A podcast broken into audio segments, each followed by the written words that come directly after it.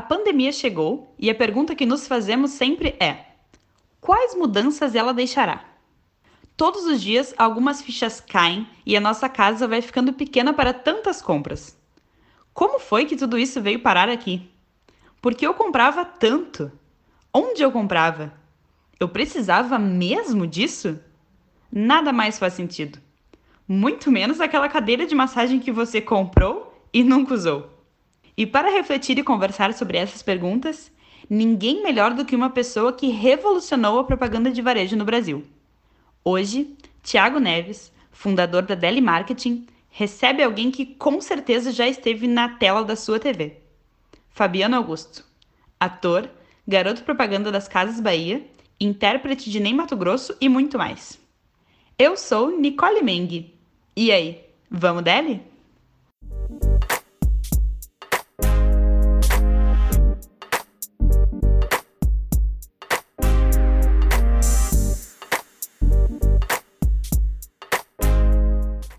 Boa noite, Fabiano, tudo bem?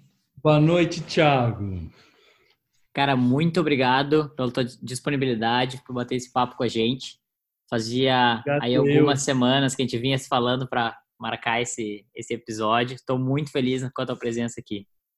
Esse tipo de bate-papo é importante para a gente manter a sanidade na, na pandemia.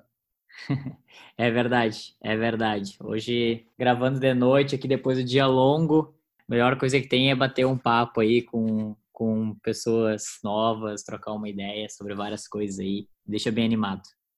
Não, é, é muito louco. É, é nessas horas que você realmente se depara como é importante o coletivo, como é importante você estar tá em grupo, sabe? Isso é, eu tenho sonhado praticamente todas as noites que eu sou que eu, eu sou proibido, estou impelido de, de conversar com as pessoas. Isso é muito louco. Isso é, isso é eu acho que é, para mim é, é o que, onde eu mais estou, onde mais está me pegando nessa, nessa, nessa, nesse isolamento é você não estar com as pessoas. Isso é muito louco mesmo e, e até a questão de sonhos assim. Acho que a gente pode entrar um pouco, porque nunca teve tão importante, nunca foi um, um sinal tão forte assim pra gente, né? A gente nunca deu tanta atenção aos sonhos, assim. Acho que tá todo mundo sonhando mais do que o normal, né?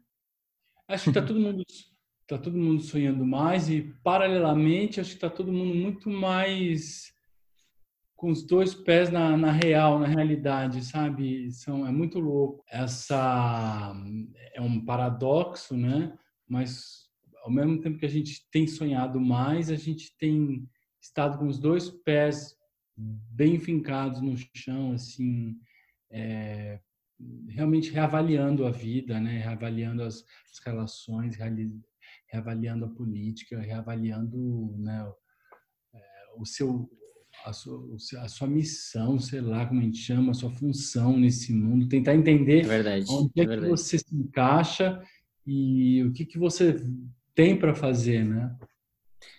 Fabiano, já que tu puxou isso, quem olhou aí no Spotify, pessoal que está nos ouvindo, que olhou as redes sociais, Spotify, seja lá como for, já sabe quem é o Fabiano, ou pelo menos acha que te conhece. Mas te apresenta pra gente, conta um pouquinho aí a tua missão aí, quais são os objetivos, quem é o Fabiano, da onde veio o Fabiano.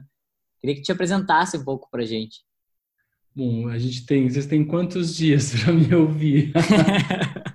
Eu não sei, é, é, a gente nunca sabe, né, Thiago, quem a gente realmente é. Isso é muito.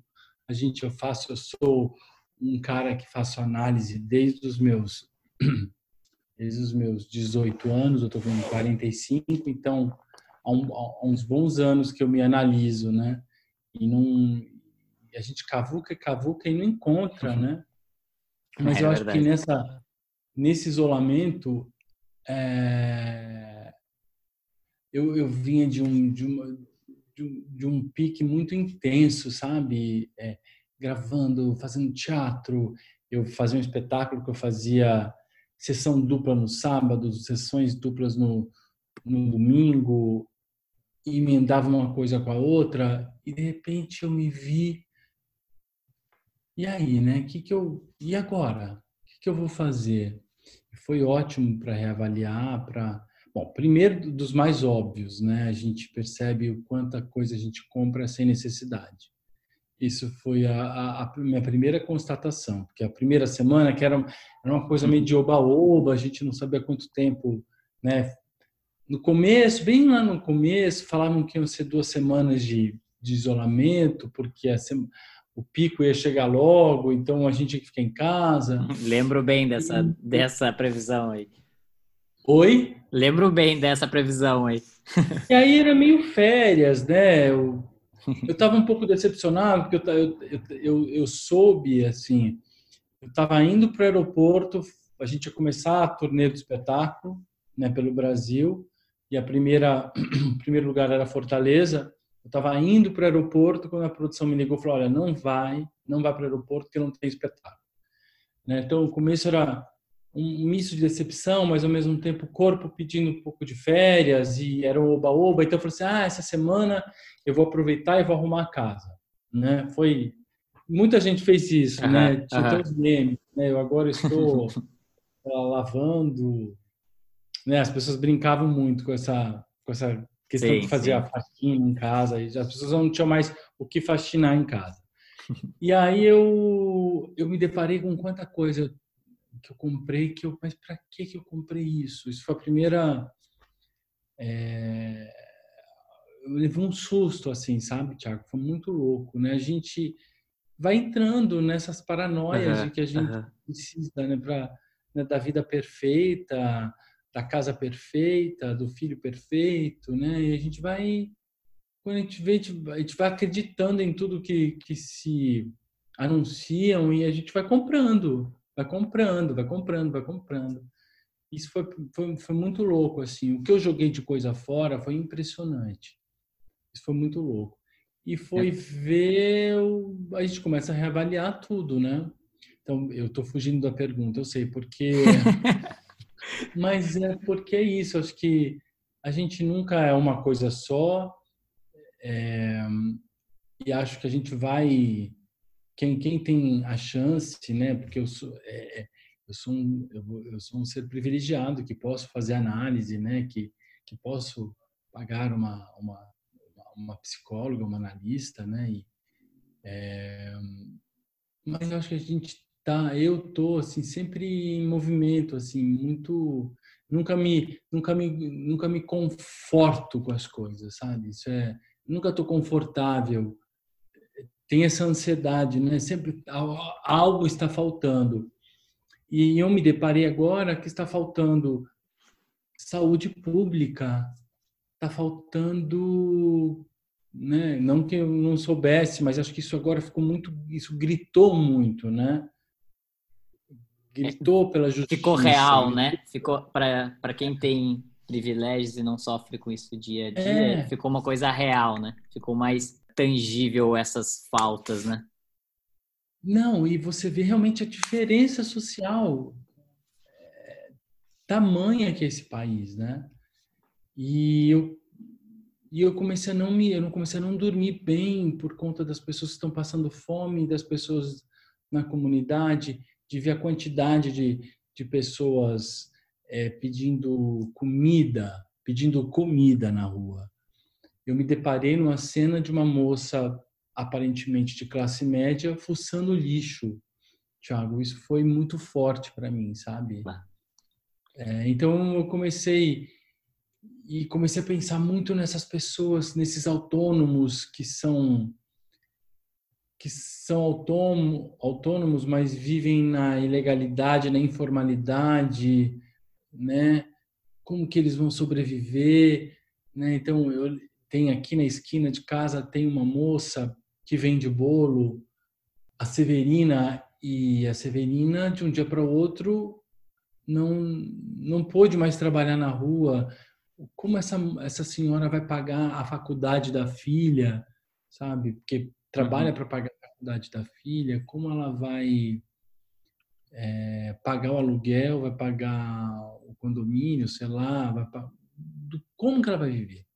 Então eu comecei a pensar muito nessas pessoas, sabe? Nesses seres que são seres invisíveis, né? para nossa economia, para os nossos governantes, são seres invisíveis. E eu moro numa cidade, São Paulo, que tem muita gente invisível, né? Mas eu acho que a pandemia trouxe um pouco isso, sabe, é, Tiago? A gente começar a olhar para esses seres que eram invisíveis. Eu tenho certeza que eles não é, que, ele, que, eles não serão mais invisíveis, que a gente vai olhar para um gari com orgulho, com respeito, sabe? Eu não digo todos, né? Porque a gente agora vive nesse mundo que tem meia dúzia de pessoas muito loucas, né? É. completamente equivocadas. Eu nem sei, eu nem teria adjetivos para para dar para essas pessoas, né? Fabiana, é genial, é genial tu trazer todo esse lado, porque justamente uma das coisas que eu notei acompanhando teu trabalho é que ultimamente as tuas redes sociais foram totalmente, totalmente voltadas para questões sociais, para questões de, de cunho beneficente, ajudando uma pessoa específica ou falando sobre a situação em geral. Transformou toda a tua comunicação com teus seguidores, com o pessoal que te acompanha, que é muita gente, para um papel social isso pode se tornar a nova atuação do Fabiano a partir de agora? Eu vou ser muito sincero para você, Thiago. Eu sempre eu tenho rede social porque eu trabalho com isso, então divulgar os espetáculos, tal. É gente que assistiu o espetáculo e, e não conseguiu falar, né, comigo. Uhum. E, e a gente troca umas ideias. Então, é, eu tenho mais por conta disso, né? E às vezes, né, você já que tem uma rede social, você tá com seus amigos queridos, aí você faz aquela foto, então o Instagram vira vira além de ser um objeto de trabalho, que assim que eu enxergo o Instagram, ao mesmo tempo ele é teu álbum de família exposto ali, né? Uhum. Então, é, é, uma, é uma relação meio esquizofrênica, tá? Que eu tenho tanto com o Facebook quanto com o Instagram. É, Twitter, eu, eu, eu, gosto de ler, mas eu não consigo. Eu acho que eu não tenho absolutamente nunca nada de interessante para falar. Eu prefiro ser um, um bom ouvinte, né? Um bom leitor. Agora, agora eu fico perguntando para que ter Instagram, para que ter Facebook, né? Eu já eu acho que a função deles não acho que é só para mim, não, acho que para todo mundo de, de uma forma né, mais ampla vai vai ser transformado mesmo, né?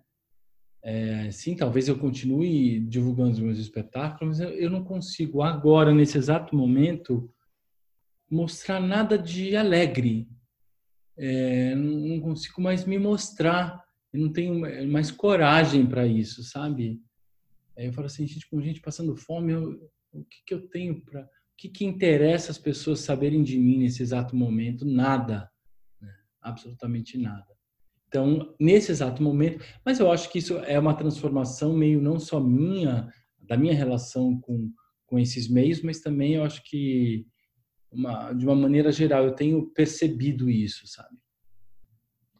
Sensacional. Acho que não só pessoas, né, como as marcas, a gente tem visto as marcas abandonando anos de linhas de comunicação, de, de, de enfim, de estratégias para repensar e dizer, ó, nada disso faz sentido agora.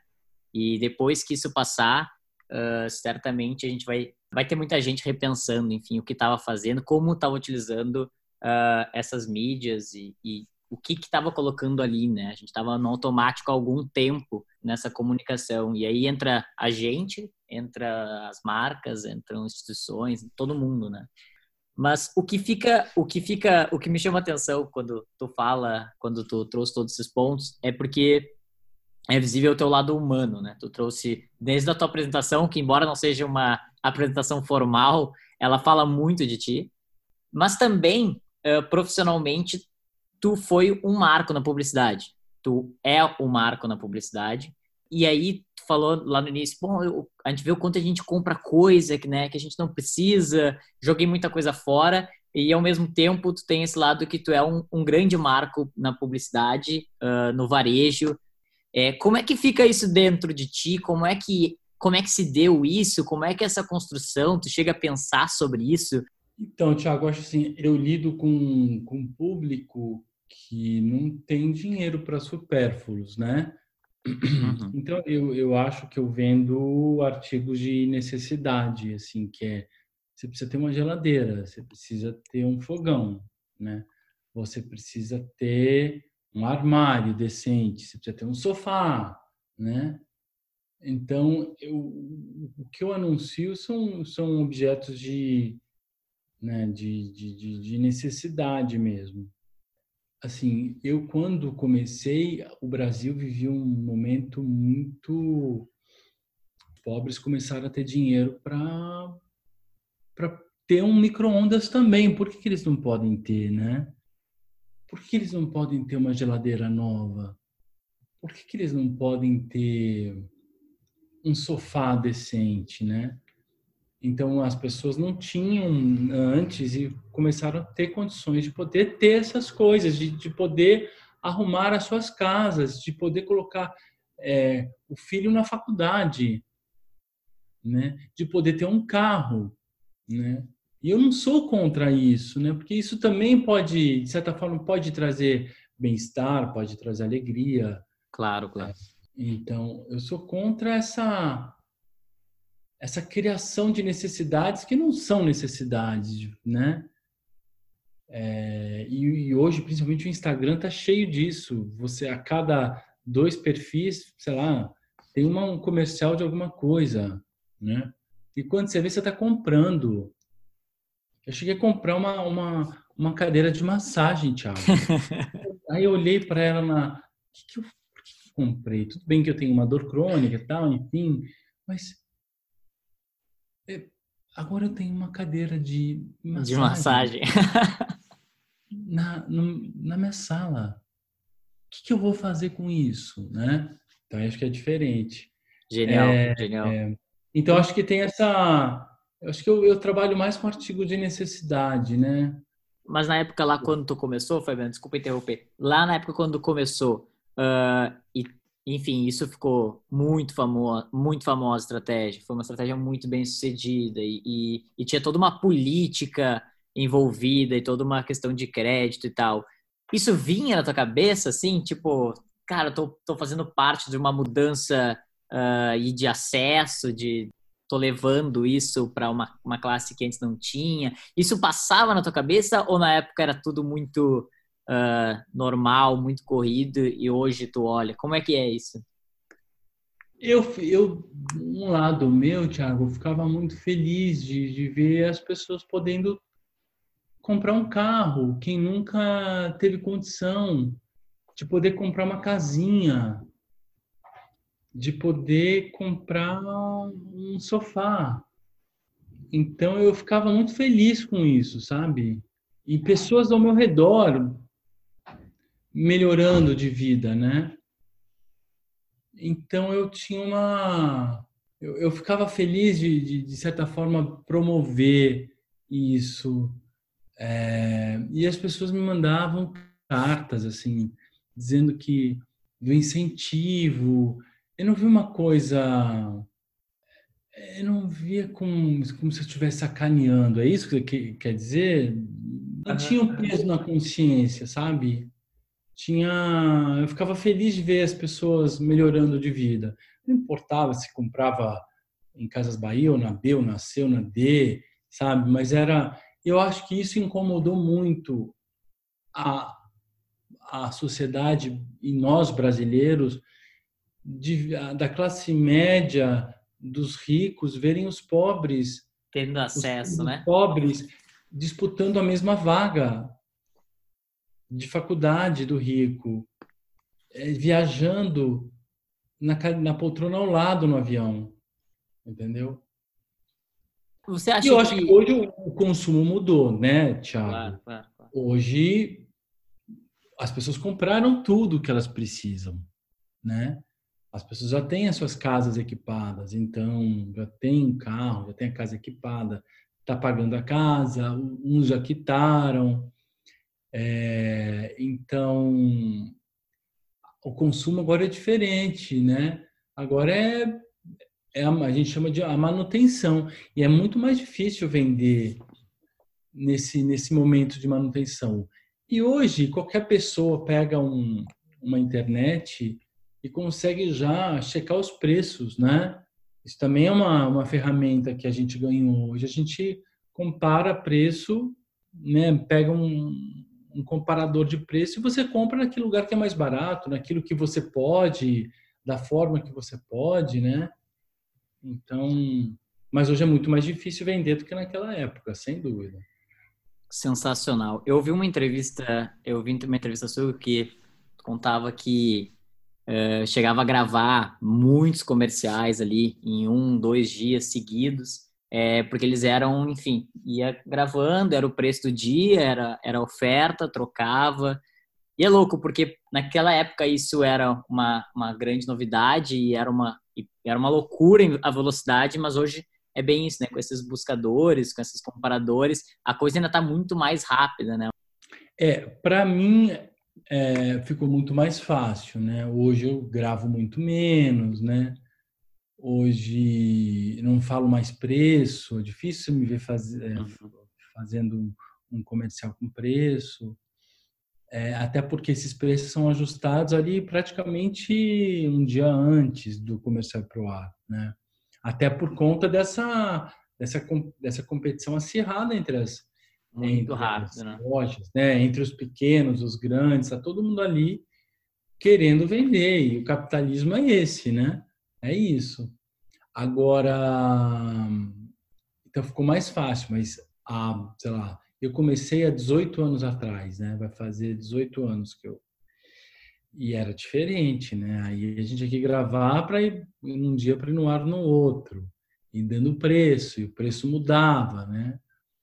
A todo instante também, mas era mais era muito mais difícil. Hoje eu faço filme e eles botam preço, eles editam Facilitou querem. um pouco a coisa. assim, até porque eu não teria mais saúde e nem energia para fazer o que eu fazia há, né, há quase 20 anos atrás. Fabiano, eu queria voltar um pouquinho, porque tem uma questão que, que para mim é muito intrigante, assim. Esse personagem, esse personagem criado lá na Casas Bahia, ele ficou muito querido, né? Então, e, se, e as pessoas associam muito a tua imagem Fabiano como um personagem lá daquela época. Acho que tem um pouco a ver é, todo esse imaginário, toda, toda essa, essa simpatia com a tua figura também está muito vinculado a uma época boa? É, nunca tinha parado para pensar. É, talvez sim, talvez é, te traga uma memória afetiva daquela época que o Brasil estava crescendo, né? Que esperança, né? né? A gente ganhou a Copa, né? Teve, teve, enfim. Mas eu acho esse personagem foi ele foi aparecendo aos poucos. Ele não apareceu assim como ele é. E ele, e ele também, quando você me pergunta aquela pergunta, quem, quem sou eu, né? Falei, gente, não me faz essa pergunta, eu vou ficar respondendo. Esse personagem também ele foi mudando ao longo dos tempos também, sabe? Ele tem ali uma, uma óbvio, uma raiz, uma base, mas ele, ele foi ganhando coisas, eu fui colocando e fui tirando, fui acrescentando outras. Ele começou muito timidamente, e de repente esse personagem ele ficou histérico por uma, um, um bom tempo, e, e na retomada dele a gente botou, pisou no freio, esse personagem eu, foi envelhecendo comigo, né, também. Eu tinha 27, acho que quando eu comecei a fazer. Hoje eu tô com 45. Então, nesses anos, né, muita coisa muda.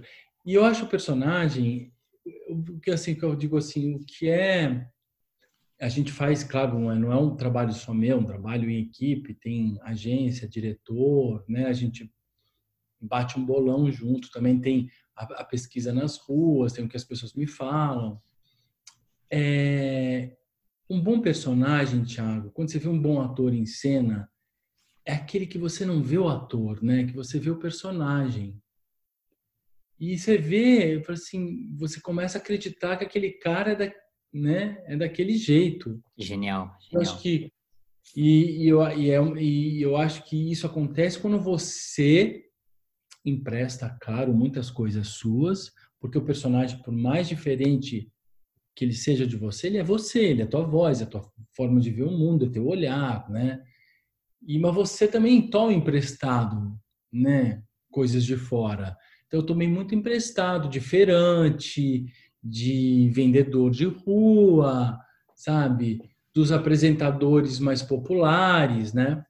Porque um bom apresentador de televisão é aquele que não se coloca acima do público. Um, um apresentador inteligente é aquele que está de igual para igual para o público, porque o público ele quer ele quer se sentir querido, ele quer se sentir incluído ali, entendeu? Naquilo que você está fazendo.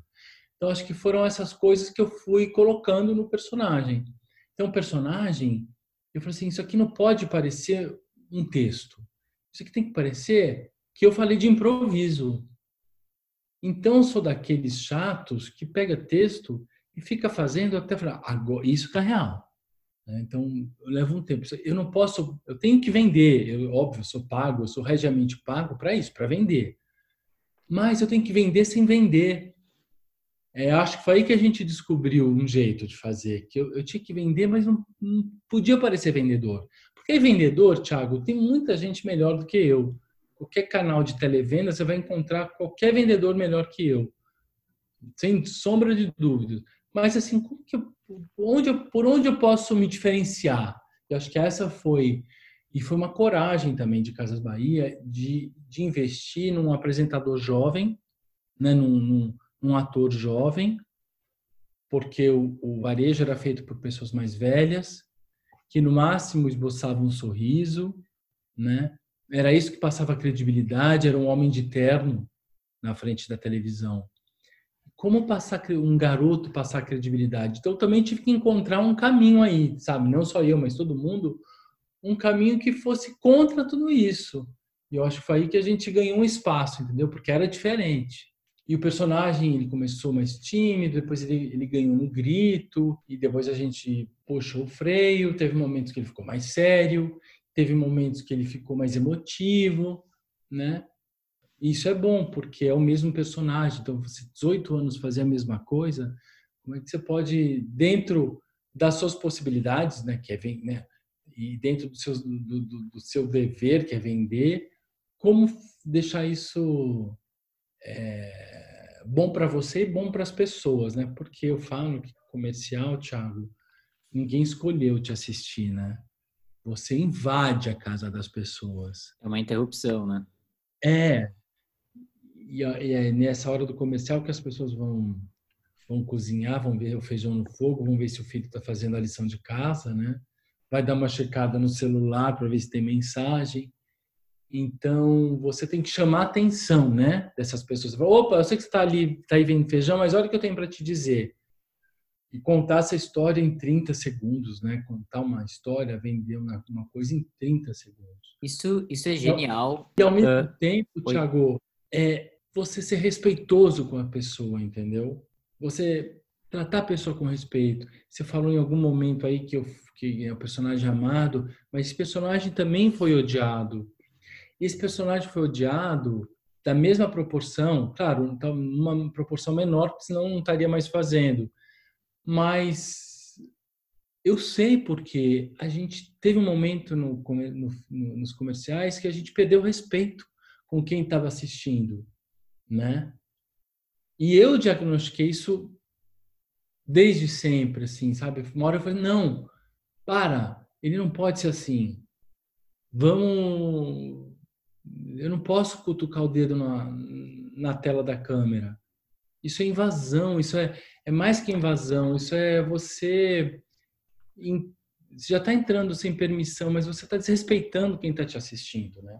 Aí a gente puxou o freio de mão, falei não, vamos, vamos, vamos deixar ele mais amigo de quem está assistindo, né? E tratar realmente a pessoa de igual para igual. Isso é importantíssimo na, na linguagem da televisão. Fabiano, naquela época, uh, certamente vocês revolucionaram o, o, varejo, enfim, essa, essa publicidade, esse, todo esse paradigma que tinha, todo esse uh, histórico de, de, propagandas. É, mas ultimamente também tu foi chamado e fez uma, de novo, uma outra ação que saiu em tudo que é lugar, né? Que foi dentro da novela, algo bem inovador também, entrando no meio da história, vendendo sem vender, como tu falou, uh, de uma maneira agora muito mais moderna, com muito mais classe, né? Ou digamos que, pelo menos, muito mais atualizado para o que a gente está vivendo.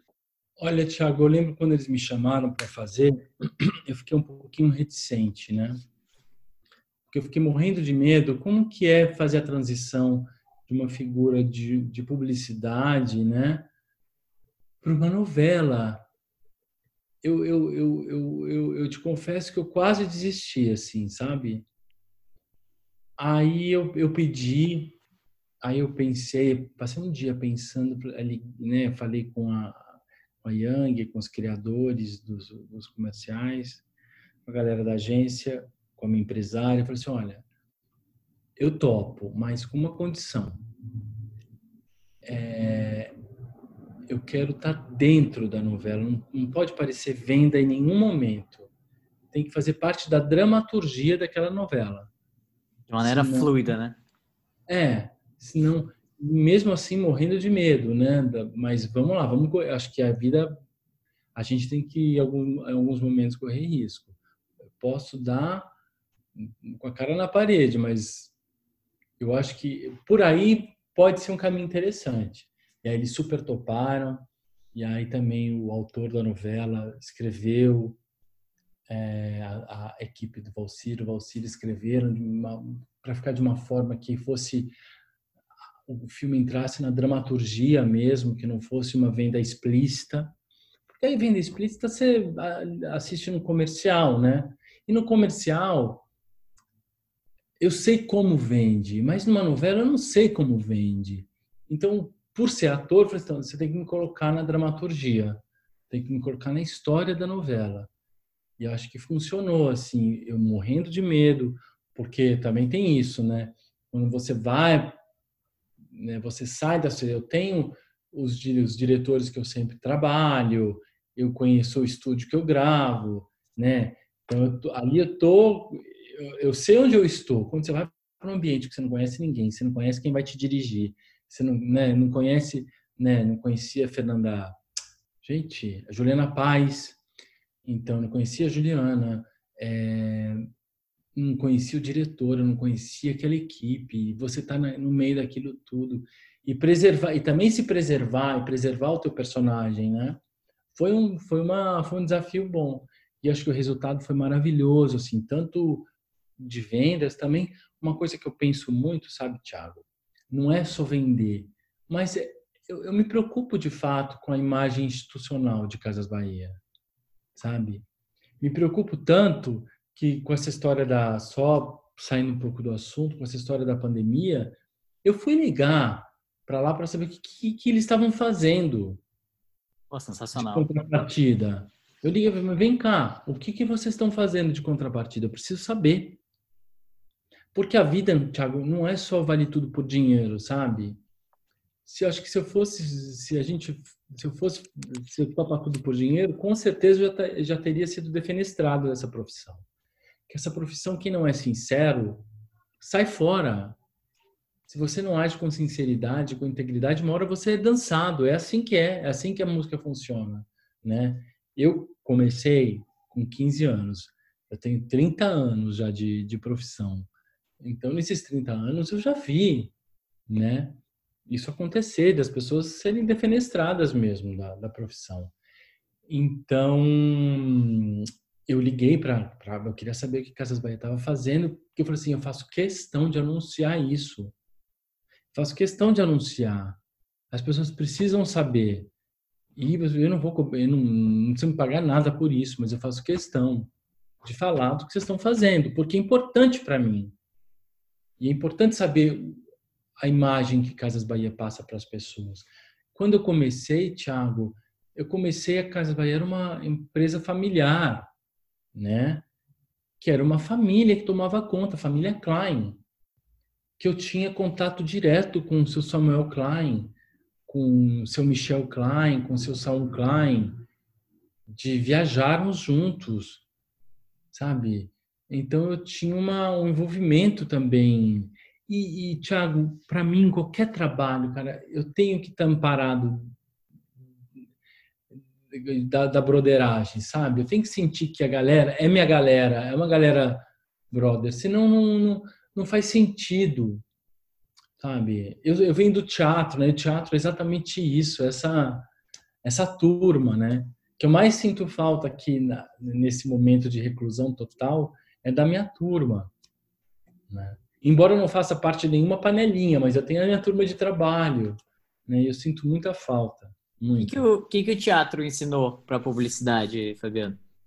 Olha, Thiago, isso é muito louco, porque eu acho que o teatro me, me trouxe exatamente isso, esse espírito de equipe, né, que a gente faz realmente em conjunto, é, de fazer as relações, porque a gente sabe, publicidade, televisão, as relações são mais frias mesmo, né? É assim que é, eu vou, gravo e vou embora. Eu vou, decoro, faço, faço bem feito e vou embora.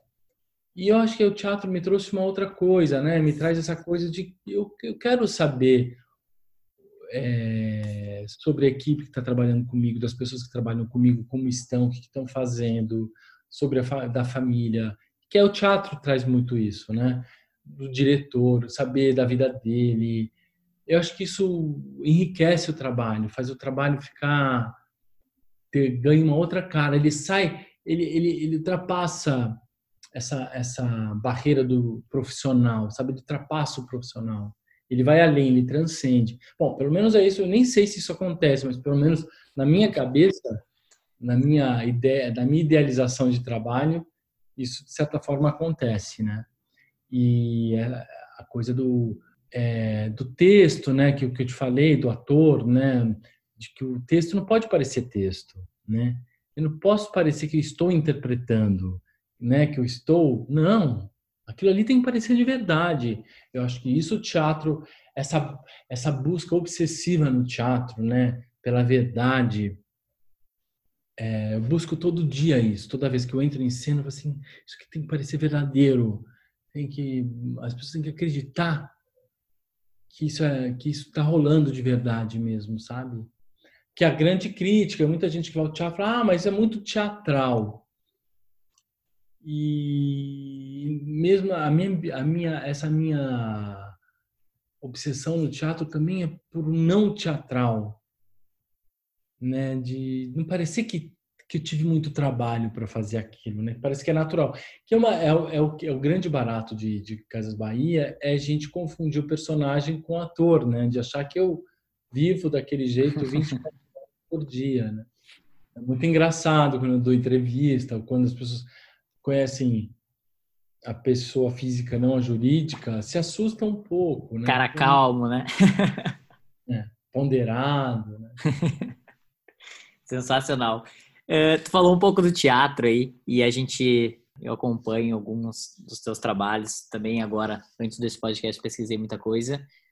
Me chamou muito a atenção o papel do Ney, é, papel do Ney, porque, enfim, tô falando aqui que tem que parecer natural, uh, tem que parecer, tem que vender não vendendo na publicidade, enfim. Mas o Ney, ele existe, né? Ele é uma pessoa e ele tá vivo. Como é que foi isso para ti? Porque aí muda tudo, né? As pessoas têm uma referência, tem alguém, uh, tentou parecer com o Ney, tentou dar um, fazer um novo Ney, uma releitura. Como é que foi? Porque muda, né? É, o Ney foi foi engraçado assim, porque quando me chamaram para fazer, eu não, eu também, como lá a novela, o merchan da novela, eu não respondi, eu não respondi na hora. Eu pedi um dia para pensar. Que eu falei assim, gente, eu não tenho absolutamente nada a ver com ele. É, eu não tenho o, o, o, físico dele, né? Eu não tenho o tamanho dele.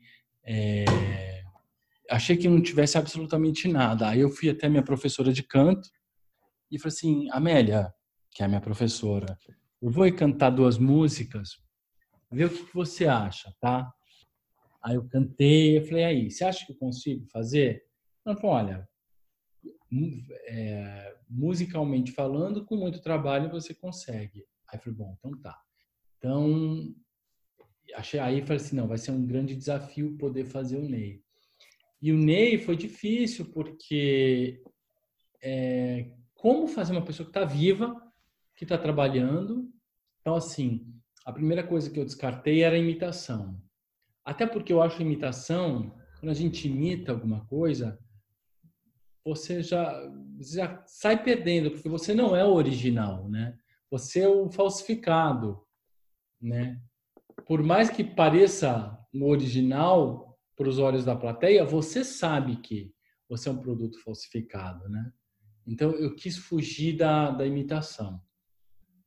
E aí que eu resolvi fazer? Resolvi tratar o Ney como um personagem, como um Hamlet, né? Como Ricardo III. Então, cada um vai fazer o seu Hamlet, cada um vai fazer o seu Ricardo III, né? E aí foi bom, então vou tratar o Ney como um personagem.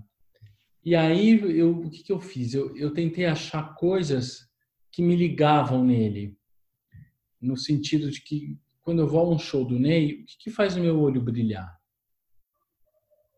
Né? O que, que faz assim, nossa, que artista, né? Admirá-lo. Aí foi aí, foi essa foi a chavinha que eu encontrei para fazer o Ney. E aí eu, a gente começou a propor desafios. Eu falei assim, não, não era um espetáculo do Ney, era um espetáculo né, da Rita Lee, e que o Ney tinha uma, uma grande homenagem no meio do espetáculo, até porque foi o Ney que apresentou o Roberto de Carvalho para Rita Lee. Aí eu, a gente falou assim, não, eu ganhei, o personagem ganhou duas músicas para cantar no meio do espetáculo. E aí eu falei assim, não, eu vou fazer um striptease. Ainda, ainda inventei de fazer um striptease. aí eu falei assim, bom, para fazer um striptease eu tenho que ter um corpo um pouco parecido com ele, né? Porque senão vai ser muito, vai só muito pretencioso, né? Fazer um striptease barrigudinho. Aí eu entrei numa loucura que foi uma dieta de muito pouco tempo para perder 10 quilos. Caramba, que loucura! E porque aí eu falei, não, vou aí virou uma questão de honra, uma obsessão. Quando eu coloco uma coisa na cabeça, Aí eu aí consegui. Só que era uma, era uma temporada de dois meses. Aí todo mundo dizia assim: olha, essa sua dieta para dois meses vai super rolar, fica tranquilo. Só que a temporada foi fazendo sucesso, Thiago, e aí eu. E aí era, não, mais um mês, não, mais um mês, não, mais um mês. um ano em cartaz. E aí tem uma hora que o corpo também não aguenta, né? Tem uma hora que você estressa o corpo. Mas foi um barato brincar de fazer o NEI todo dia e eu lembro que eu, quando eu entrar em cena, é, eu pensava assim, cara, respeita esse homem, porque esse homem é um Ney Mato Grosso que quebrou barreiras, que que pegou em arma sem pegar em uma arma, sabe? É, o Ney é o nosso Mick Jagger, é a nossa Madonna, né? Então, e com importância social, cultural, né, artística, um dos mais valiosos que a gente tem, que está aí, nativa. Agora está fazendo um show maravilhoso, né? Gênio total, né? Naquela época era o Atento aos Sinais, agora é o Bloco na Rua. Maravilhoso, por sinal. Então foi isso, eu, eu tinha que respeitar esse homem todo dia. E pô, que presente você você ganhar, né? Poder fazer o Ney Mato Grosso no, no palco. Pena que era curtinho, era, né? Eu, quem sabe um dia eu faço uma coisa maior ainda. Mas foi um desafio, foi um desafio cantar com um timbre parecido, porque também tinha isso. Por mais que não que não que não seja, por mais que não não seja uma imitação, é, as pessoas querem ver a cartaz, né? Querem ver o timbre parecido, alguma coisa tem que chamar atenção. As pessoas têm que reconhecer que é o Ney, né? Então puxar de alguma forma. Né? É, é, foi muito, foi muito especial, assim, foi, foi muito intenso e muito especial, assim. é, foi marcante para mim. E acho que foi um divisor de águas, assim. Eu falei, bom, agora que eu faço NEI, agora o que que, o que que falta fazer mais, sabe? Assim, bom, qual o próximo? Vou aproveitar o gancho e qual é o próximo, Fabiano? O que, que vem depois aí? Já está pensando ou em pandemia ainda não tem como? Não, já tem coisas assim. É, a, a, gente meio que não sabe o que vai acontecer com o teatro nesse ano, né? Eu tinha uma turnê pelo Brasil e aí é muito louco. A profissão da gente também permite fazer coisas que a gente jamais pensou que fosse fazer, né? De repente eu me vi num espetáculo do Chaves, um tributo musical do Chaves, né? E que foi maravilhoso, é um espetáculo lindo que a gente reverencia o palhaço. É, eu conhecia muito pouco de Chaves porque eu tinha muito, eu achava, sempre achei Chaves muito triste, muito melancólico, muito triste. Eu, eu tinha amigos que moravam em Cortiço, então eu, eu sabia exatamente do que se tratava, né, dos, né, do, do drama que era morar nesses lugares, da falta de dinheiro, né, da falta de espaço privado, porque fica todo mundo convivendo meio que junto. E fui, né, me deparei com o espetáculo do Chaves, que eu fazia o Bolanhos, fazia o criador, né? E a gente ia fazer uma turnê agora de, de um ano pelas capitais do Brasil, ia fazer no Rio, e aí a gente adiou a nossa essa nossa turnê. A gente não sabe como que vai ser, como que vai ser o teatro esse ano, mas tem aí é, musical, mais um musical agora para fazer, mas agora a gente não sabe como vai ser, né? É um musical sobre a Dolores Duran, com as músicas dela, então estou meio meio no teatro a gente está meio stand-by sem saber para o desespero né nosso para o desespero dos meus colegas muitas da não só meus colegas atores mas meus colegas é, técnicos né cenógrafos figurinistas cenotécnicos bilheteiros produtores né, que, que vivemos. Eu ainda sou um privilegiado que ainda tenho, posso ganhar, posso sobreviver também com o dinheiro da publicidade, mas quem vive exclusivamente para o teatro vai ser um ano bem complicado, viu, Thiago? Ficaremos no aguardo de dias melhores aí e pelos próximos capítulos aí da, das, dessas peças foram interrompidas, do que estava em produção. Certamente está todo mundo ansioso para que isso volte, né? E também todo mundo apreensivo, porque realmente nesses mercados uh, a gente lembra muito dos atores, enfim, é, da falta que faz também o trabalho, mas tem todo, tem todo um staff, né? Tem toda uma comunidade por trás. Acho que é importante tu lembrar isso sempre. Estamos infelizmente chegando aqui ao nosso tempo. Uh, eu queria te agradecer muito por essa conversa, uma das conversas mais humanas que eu tive aí uh, com certeza nessa pandemia. Sensacional mesmo, muito bom te ouvir. Eu queria só te deixar um espaço também, primeiro agradecer e depois te deixar um espaço se tu quiser divulgar alguma uh, questão social, alguma iniciativa legal que tu tem visto. Eu sei que tu está bem engajado nisso, então também deixar esse espaço aberto. Obrigado eu pelo convite. É, é, é importante nesses momentos a gente falar para trazer realmente aquilo que eu falei, um pouquinho de sanidade para a gente, que tem horas nesses momentos, por mais privilegiado que a gente seja, tem horas que a gente fica louco mesmo, né? Que a cabeça vai a mil e você não não vê saída, né? Mas logo a gente está aí de novo, fazendo teatro, saindo na rua, e espero que, de fato, diferentes do que do que como a gente começou tudo isso. Tem alguma, certamente, tem alguma iniciativa, Fabiano, que tu queria, que tu gostaria de divulgar aí? O que tem visto legal uh, de iniciativas sociais, assim?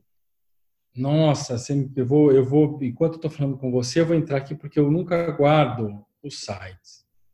Eu estou falando aqui do pessoal de São Paulo, tá? O pessoal de São Beleza. Paulo é, tem uma, uma instituição que eu acho muito séria, que cuida de mais de mil crianças no Capão Redondo, que é a Casa do Zezinho, que é um lugar que eu conheço, sei da seriedade de que todo mundo trabalha lá, e eles fazem um trabalho. O mais legal não é você dar comida, é você dar um encaminhamento mesmo para essa, essa criança. Então, já tem meninos que se formaram em jornalismo, muita gente em faculdade, graças à Casa do Zezinho. E eles não tratam só também do, das crianças, mas eles tratam também dos pais. Então, vou falar aqui, tá? É casadozezinho.org.br. Tá? Você entra lá, já tem um link para você conhecer um pouco da casa, conhecer o trabalho deles.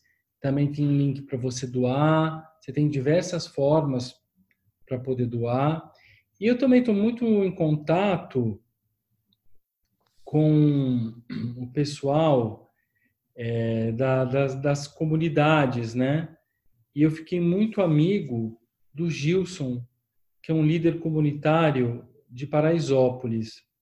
Mas você não precisa doar só para Paraisópolis. Você pode doar para outras comunidades também. É só você procurar o G10, é, G10 Favelas. Se você googar no G10 Favelas, você vai ver N formas de poder de poder ajudar as pessoas de comunidades aqui em São Paulo. Mas eu acho que também a, a, o, o legal é você bater perna onde você mora, na cidade que você mora, e com certeza você vai encontrar um, um líder comunitário, alguém que conheça alguém. Diversas iniciativas, né? É, e vai, vai, vai, vai buscar, porque também é legal você ajudar quem está próximo de você, né? Então, você procurar quem está mais próximo ali de você, para você poder ajudar. Eu sempre falo isso, tá? Não é uma questão de ser bonzinho, isso é super importante falar. Que eu odeio também essa coisa, ai, olha como ele é bonzinho, né? Ele, ele, ele fala das comunidades, ele fala, acho isso muito chato, né? Porque às vezes é, soa um pouco hipócrita, né? Agora, nesse momento, ele é bonzinho, mas depois ele volta a ser o que era. Mas eu acho que tem uma questão de inteligência, sabe, eh, Tiago? Porque você ajudar quem está precisando, você não, automaticamente não vai precisar blindar o teu carro. Você automaticamente não vai precisar andar de vidro fechado. Você não vai precisar usar um insufilme, você não vai precisar botar um portão na sua casa, um muro. E eu não sei, eu não sei como as pessoas conseguem conviver, serem felizes com alguém pedindo comida, dinheiro na porta da sua casa. Como você vai ser feliz assim? De verdade. Como você consegue esquecer? Como você consegue se blindar dessas informações, desse estado, né? Então, mas eu estou falando eu, né? Mas eu acho que eu acho que a gente fala, ah, vai todo mundo mudar depois da pandemia, também é uma grande romantização, né? É óbvio que, que a vida vai voltar a seguir, o baile vai voltar a seguir com a música que tocava. Mas eu acho que a gente um pouquinho diferente a gente vai vai sair disso tudo. Um pouquinho, pelo menos. Certamente, certamente. Uh, Fabiano, muito obrigado. A gente vai deixar esses links que o Fabiano uh, comentou aqui da Casa dos Zezinhos, do G10. Uh, também o perfil do Fabiano, porque ele, enfim, divulga diversas iniciativas lá. É, te agradeço, Fabiano. Muito obrigado. De coração. Baita assunto, baita papo, uh, baita cara. Valeu. Ô, Thiago, um abração. Obrigado aí pelo espaço.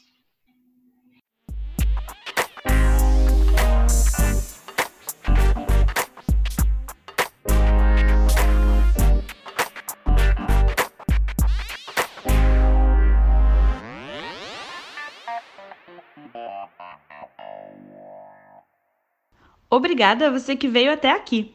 Espero que tenha curtido a nossa conversa cheia de reflexões e com um convidado super especial.